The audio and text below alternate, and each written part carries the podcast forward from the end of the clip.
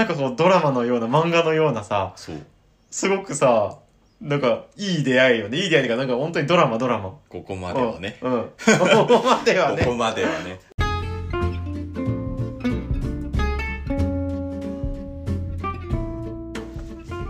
さあ始まりました。アラサーフリーランスの成長物語ということで、えーはい今回も、えー全国を旅、旅じゃないや、生態とし、生態師として飛び回りたいノブと、と、全国を軽キャンピングカーで回りながら、たくさんの映像を撮りたい映像クリエイターのケンジで。おーちょっと変わったね。え映像クリエイター。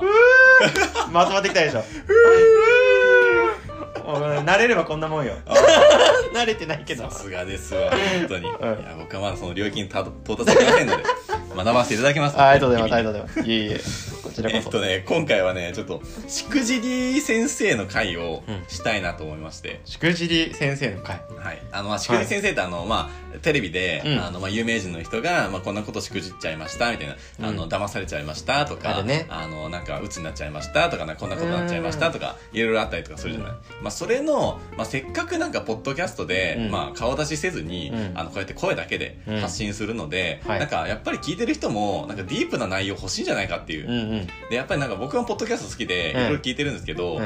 やっぱね、なんか、ディープな話してる感じの方が、うん。なんかやっぱり聞きやすいというか、なんか人間味を感じて、うん。なんかちょっと温かみを感じていいんだよね。っていうのがあったんで、まあ、ちょっと今回は、うん。あの、ちょっと4し、まあ、4章か3章ぐらいに分けて、うん。えっ、と、ちょっと僕の中の、うん。あの、しくじり体験談というのを、ちょうん。っと皆様に、と、ケンジさんにシェアしたいなと。ああ、いいね。しくじりから学んだ。そうですね。はいはいはいはい。あのこういうところからちょっと学んでいただけたらなっていう感じで、まあ 僕のまあ失敗談のところから、ちょっとまあ皆さんにはこういう失敗しないでいただきたいと。いや、気になる。だって俺も聞いてないからさ。そうだよね。うん。リアルでね、皆さんと同じように今この場で聞くから、何が話されるか楽しみよね。そうだよね。うんまあということでちょっとタイトルというか、まあ、えっと、まあどういう題材を話すかっていうと、うんあの、まあ僕が、うんえっと、まあ今までというかまあその、今まで陥ってきたなんか自意識の部分というか、自意識の部分。まあ前回もね、なんかその、えっと、コンプレックスの話とか、まあいろいろ話したけど、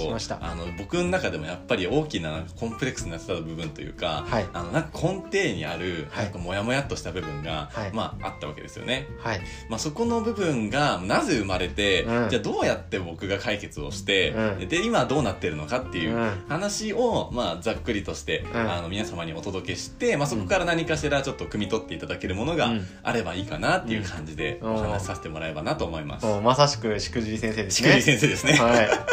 おー、楽しみやなしくじ。先生聞いてて面白くない面白い。俺大好きあれ。ね。あのね、もう大好きよ。うん、なんか話してるさ、その人のことなんか好きになるよね。好きになる、うんめちゃくちゃ好きになるうわ、こんなことあったんだとか。いろんなねストーリーありながらも、うんそのいわゆる時にはうわこの人クズだなーっていうストーリーがあるんだけど最後、うん。今こうだからこうっていう時にすごく好きになるよね、わかる。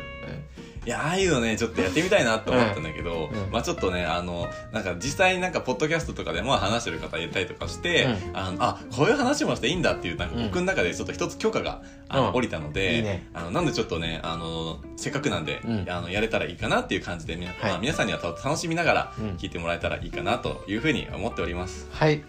はい。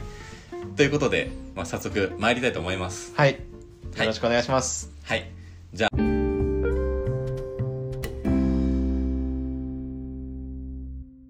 あ、第一章。人生を狂わせる女に出会うまで。もうタイトルがやばくない？人生を狂わせる女に出会うまでいや会いたくねえけどっていういや、会いたくなかったね。何々それがタイトトル第一のタイトルねタイトルです。はい。あの、で、じゃあそこに至るまでの、ちょっと、あの、僕が、じゃあどんな人間だったかっていうのを、うん。あの、ちょっと知ってもらった上で、うん。ちょっとその、出会うまでの部分を、ちょっと、あの、まあ、簡潔にね、うん。あの、話させてもらえたら、まあ、よりその、あの、ちょっと話分かってもらいやすいかなとうん。思うので、まあ、その辺からちょっと話すんですけど、はいあの、まあ、ちょっとちっちゃい頃の時代からなんですけど、僕もともと、うん。あの、5人兄弟、あ、5人じゃないや、今は5人兄弟なんですけど、うん。子供の頃は、もう女系家系だったんですよ、うちの。女系かけうん。うん。だからあの、姉が2人いて、で、うん。妹1人いるみたいな。うん。いう感じででちょっとそれも複雑で、うん。あの僕3人目の母親の子なんですよ。うんうんうんうん。なるなほど。のであの一番上の姉貴が、うん。あの結構年離れて10個ぐらい離れてて、うん。で、えっと、その人が一人目の母親の方、うん。まあ、父親はみんな一緒なんですけど、うん。で、えっと、2番目の姉がその2人目の女の方、うん。母親の方、うん。で3人目が僕で、えっと、今の、え3人目の母親、うん。で妹も3人目の母親うん。で、えっと、今はあ今というか僕高校卒業した時ぐらいに、はい。えっと、言われたのがああなたにもう一人妹いるのよみたいな。ほう。でそれがなんか4人目か5人目の母親っていうあ のがいるっていう家系であーすごいな。父親が結構がだいぶ元気だったわけですよ。元気マンだねだいぶ元気だうんマンだったわけですね、はい。で、えーとまあ、そういう家系に生まれたのもあってか、い。まあ、結構やっぱなんかあの女の子の趣味というか、まあえっと兄弟とか、まあ、あの他の姉とか妹が、うん。やっぱその女の子系の趣味とかがやっぱ好きだったのもあって、うん。僕も結構そんななんかね活発な子じゃなかったというか、うんあの結構なんかインドアうんインドアね。な感じだったりとかするんですね、うんはい。でなんか別に人間遊びとかそっち系うん。をハマったわけじゃないんですけど、うんあのどっちかっていうとなんかね車で、うん。あの遊ぶあのミニカーってあったじゃないですか、うん。トミカの。あるね。うん。あれをなんかおじいちゃんの年金で買ってもらって、うん。せあのなんかせがんで。あるね。でそれであの畳の、なんかその畳4つぐらい敷くと、なんかそのなんだろうえーっとなんか溝ができるじゃないですか、うんできるでき4る。つ敷いたらね。その溝のところを十字路に見立てて、うん。そのミニカーで一日中遊ぶっていう。ほおじいちゃんのなんか和室の部屋で、もうその車広げて、うん。でなんかそのえーっとなんかここ交差点で、みたいな感じで っていう遊びを一日中やってるっていう。ういいいいいい。もう超ね陰キャな子だったわけですよ、うんうんうんそう。で陰陰キャな子で、うん。であのなんか別にまあ車に興味あったかっていうわけじゃなくて、うん。単純になんかね人となんか接するのが、うん。そんなになんか得意じゃなかったっていう感じだったんですよね。なんかもう一人でやっぱりいるのが居心地よくて、うんうん。でなんか誰かと一緒にやるとやっぱり協調性が必要だったりとか、うん。あのなんか自分がやりたいことがなかなかできないというか、いう感じだったりとかするんで、まあ、その自分の中で、まあ、一人遊びするのがうん。一番居心地いいなみたいな。うん。いう感じで育ってきたので、まああのまあ言うたらそこからやっぱり対人関係うはん。そんななんかいいわけじゃなかったんですね、だから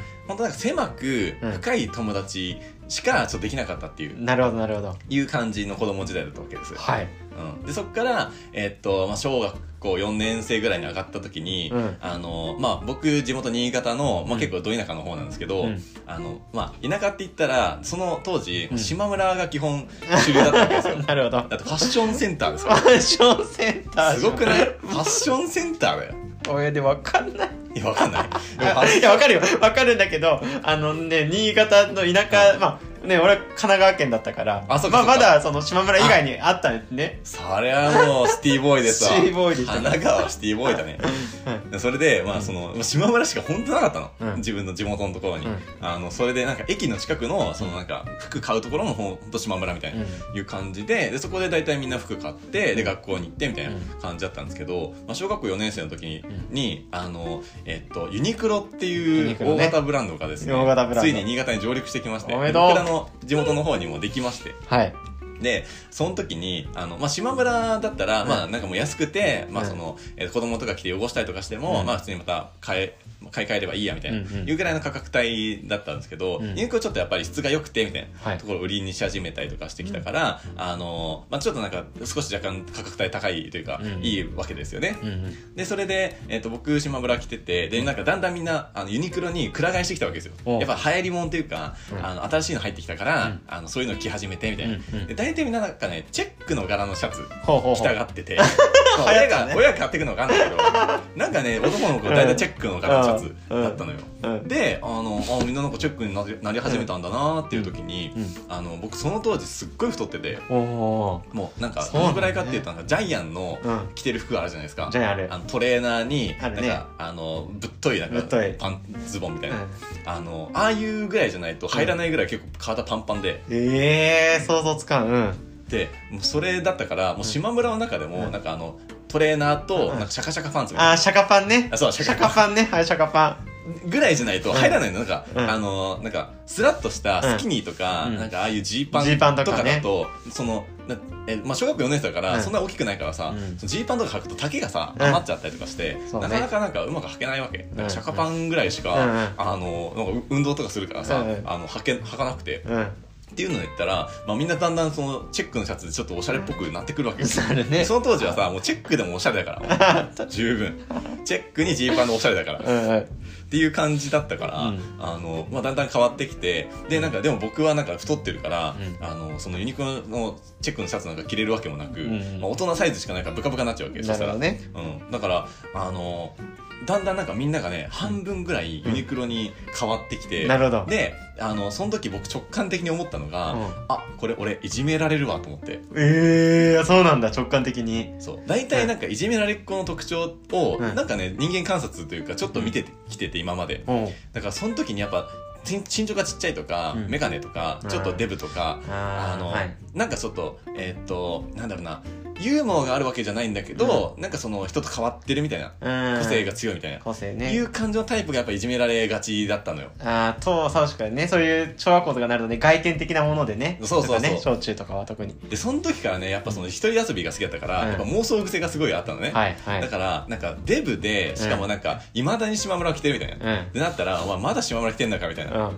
いう感じになって、うん。これいじめられるわってもう直感的に思ったの。ほこれはやばいぞと思って、うんそっから、あの、僕ずっと野球続けてたんですけど、うんもうダイエット目的で野球部に入るわけです。うええー、そうなんだあの、バスケとサッカーと野球部っていうのがあったんだけど、はい一応全部体験入学行ったの。うで、分かったのは、うん俺ドリブルができねえっていうことが分かって、ん ドリブルができるだからバスケも サッカーもドリブル必要じゃないですか。必要必要その多分タイミングとかリズム感が全然なくて。あーなるほどねで、だから、で、しかも野球部ってめっちゃ外周走るから、走るなんか、死ぬほど走ってんの。サッカー部で走ってんの、なんか。だから、えーなんか野球部入ったら、すげえ強制的に走らされるから、うん。あ、これ痩せるなと思って、うん。で、その当時めちゃめちゃ意志弱かったから、誰かになんかやってもらう、で指示してもらうとできるタイプだったから、うん。あ、じゃあこれでちょっとビシバシしごいてもらって痩せようみたいな。それでちょっといじめ回避しようみたいな。うんうんうん。いう感じで思って、うん。で、今までその、えっと、ウィンナーのさうん、切れ目あるじゃん。あるね。あの、だいたい1本で、うん。あ2切れ入って、うん。なんか、あの、なんだろう、3区画みたいな、ウうん。ィンナーとかに、あるじゃん。あるある。その1区画でう、ん。俺、丼1杯食ってた人。やば やばくない？だから、ウィンナー1本で3杯食ってたの。やばいわそれはすごいわ。やばいでしょ、うん。それが太る原因でもあったんだけど、あご飯をいっぱい食べちゃうからそうねだからちゃんとウィンナー1本で、ご飯ちゃんとあお茶碗1杯ぐらいしようみたいな、ダイエット計画を始め、はい。それで、あの、中学入る頃、中学2年生ぐらいになった時に、もうその、えっと、えっと、カロリー減量というか、うん。カロリー制限うん。と、あと運動量うんもやまして、うん。中学2年生になった時に、もう超バキバキになったの。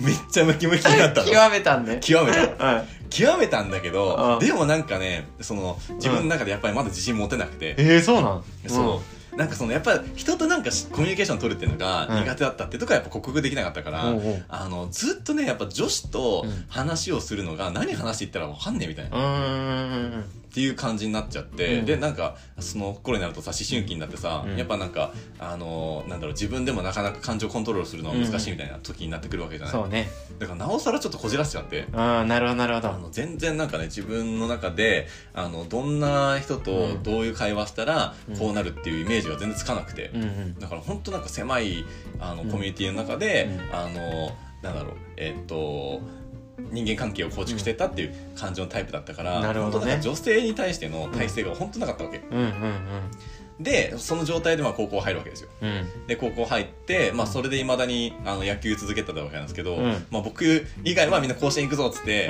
野球こ高校入るのに、うん。僕だけダイエット目的みたいな。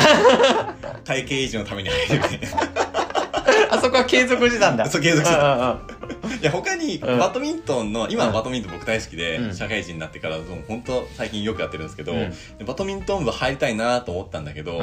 あのその時やっぱりまだ意志弱かったから、うん。あの周りが、うん。そのあのみんな野球部中学校の野球部が、みんななんか高校に、うん。あの同じ高校になんか入ったみたいななるほど感じるほどったの結構。主力なメンバーが。うん。でなった時になんかそのお前だけなんで野球部やめんだよみたいな。ああなるほどなっちゃって、ねはいはいはい。であの体験入部だけ行ったんだけどそれがバレて、うん。でそれであのなんかちょっとなんかね、あのえお前そっち行くの？みたいな感じになっちゃって、うん。でなんかそう言われるとちょっとな弱いなと思っちゃって。うんでそっからやっぱり野球に行くかみたいな、まあ野球ずっとやってきたしみたいな、うん。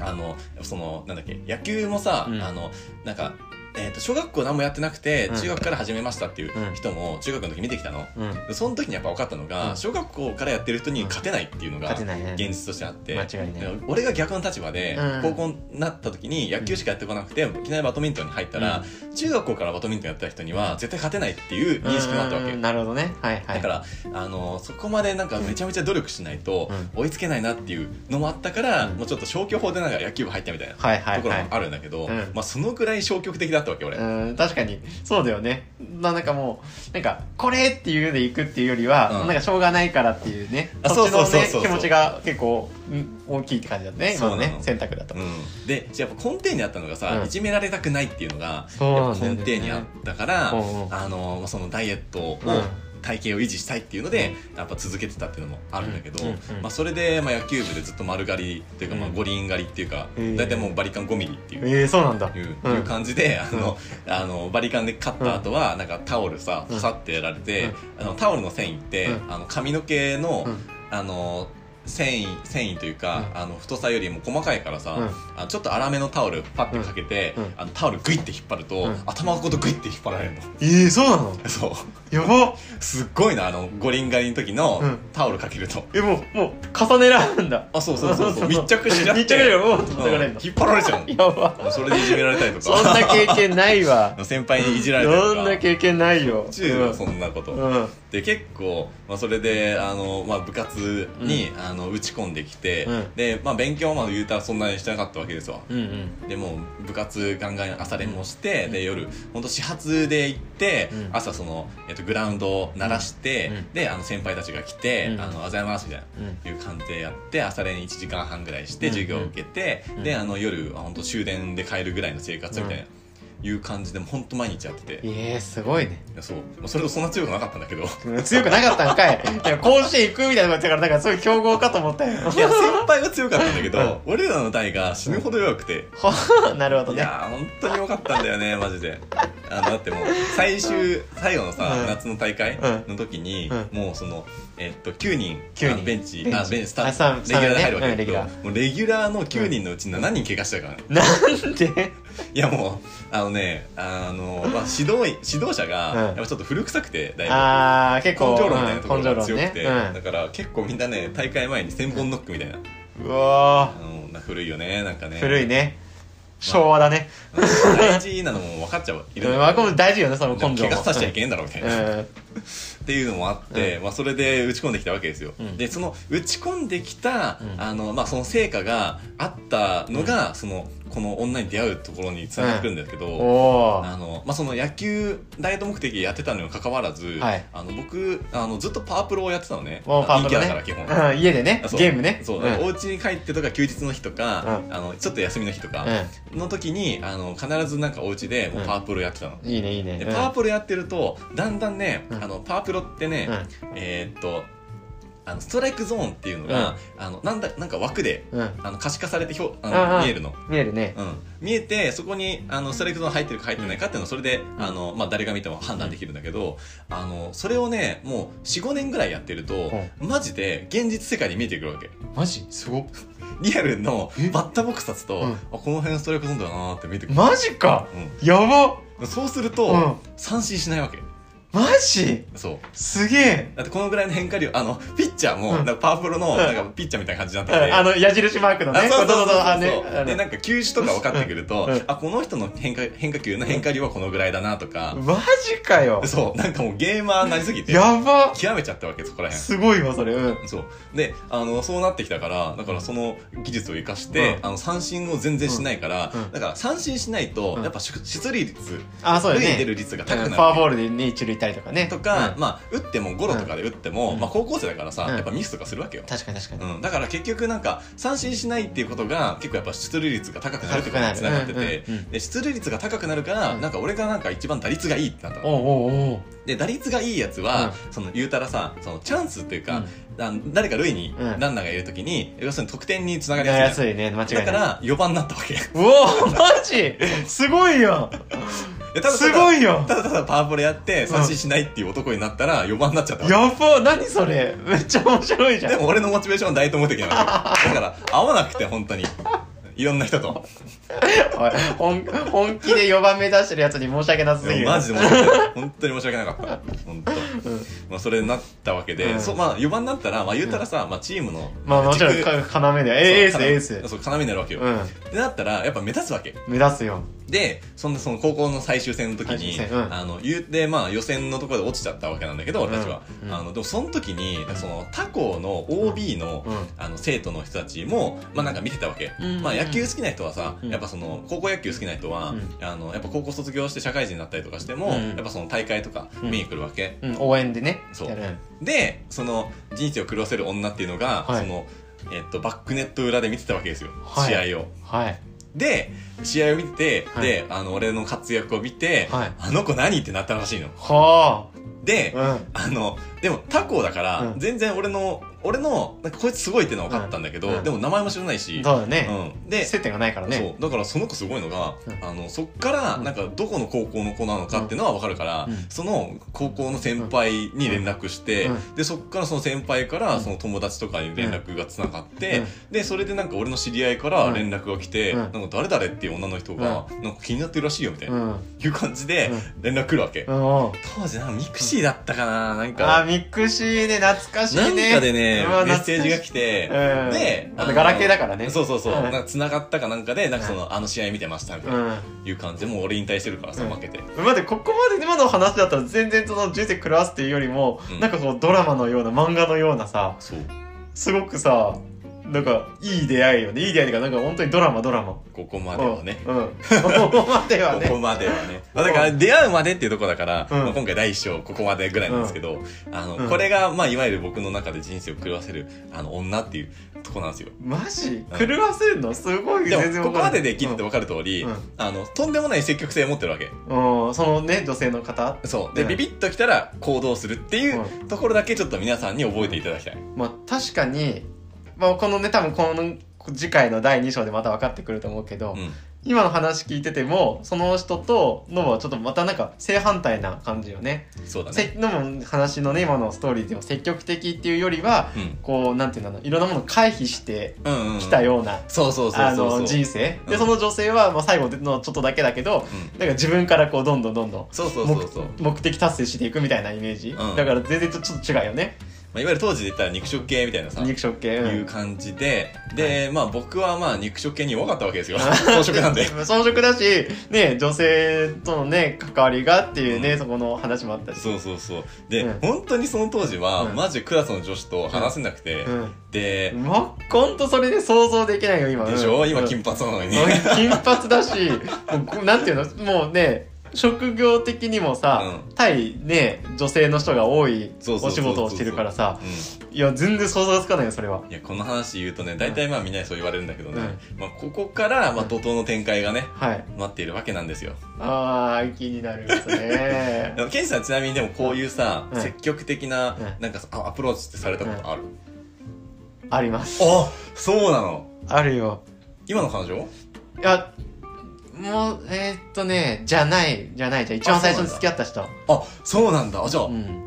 あの、じゃあ、一緒っちゃ一緒なのかなあ、でも、そうだね。でも、多分、あの、ノブの熱量から言ったらう、全然違う。あの、こっちの人の方がすごいと思う。あー、なるほどね。はいうん全然熱量は違うけど、そういう風に、はいはあの、アプローチしてくれた？うんもうね、これもね、わかんないよ。俺2章聞いてないからさ、わかんないけど、そ,、んなのくれたら俺は、あ、あ全然甘い。こうなんか、こうなんかね、こうなんか、なんていうの？い。うん。こう、ストーリーにするほどのネタじゃない。あ俺の場合は。これ多分これ相当すごいんだろうなって思う。いや、これはね、うん面白いですよ。もう僕の地元の人にね、もうみんなにこの話してるからね。いや、これ気になるな、なんか。まあ気になるわ。ということでね、次回ちょっと第2章話するんですけど、うんえっ、と、第2章のタイトルは、はいえー初恋の人に浮気をされて女性恐怖症になるです。おいおいおいおいおい。おいおいおい。真っ暗じゃねえかよい。や、もうここ、真っ暗やん。ここまでです、あの、ハッピーなのは。え、なんかすごくさ、なんかいい展開でそうと、そうなるのね。あ、もうこうなってきます。あ、ちょっとね、まあ、中身はまた次回聞けるってことね。そうですね。まあ、ここからもう錯覚立っていくだけなんで。でも、それがあって今だからね、全然気になるわね。いや、そうなのよ。もう、こっからやっぱり、うん。あの、やっぱ、前回も話したさ、うん。やっぱ、へこまされて、うん。なんか、ビヨーンとなんかさ、うん。飛び立っていくみたいなさ、ところにやっぱ繋がってくるんだなって思うから、うん。まあ、だからこそちょっとねあの、まあ、なかなかちょっと、うん。あのヘビーというか、うん。まあポッドキャストならではっていううん。感じの話にはなると思うんですけど、まあ、こういうところからねちょっといろいろあの学んでもらえたらあの幸いかなっていうか、まあ、僕の中でも、うん。あのこれが誰かの学びになって、うん。なんか感想とかくれて、うん。あの話面白かったですとか言ってもらえたら、なんか僕の中ですごい評価されるんですよ。あいいね。うんなんかあの経験があったからこそ、うなんかみんなにお伝えできて、うでその中でなんか面白いって思ってくれる人がうん。いてってなったら、なんか僕の中ですごいなんか、うん。あのあのあの経験もまああの悪くな今に生かされてるんだなって思うので、うん。よかったなと思うのでぜひコメントください、いうわあもうこれ楽しみだわ次回。やぜひ楽しみにしててくださいねはい本当、でそろそろちょっとあの、うん。Google のフォームも 作って。ないとなな。作る作る詐欺ね。作る作る詐欺ですよ。あのーうん。つ誰か作って。そうだね。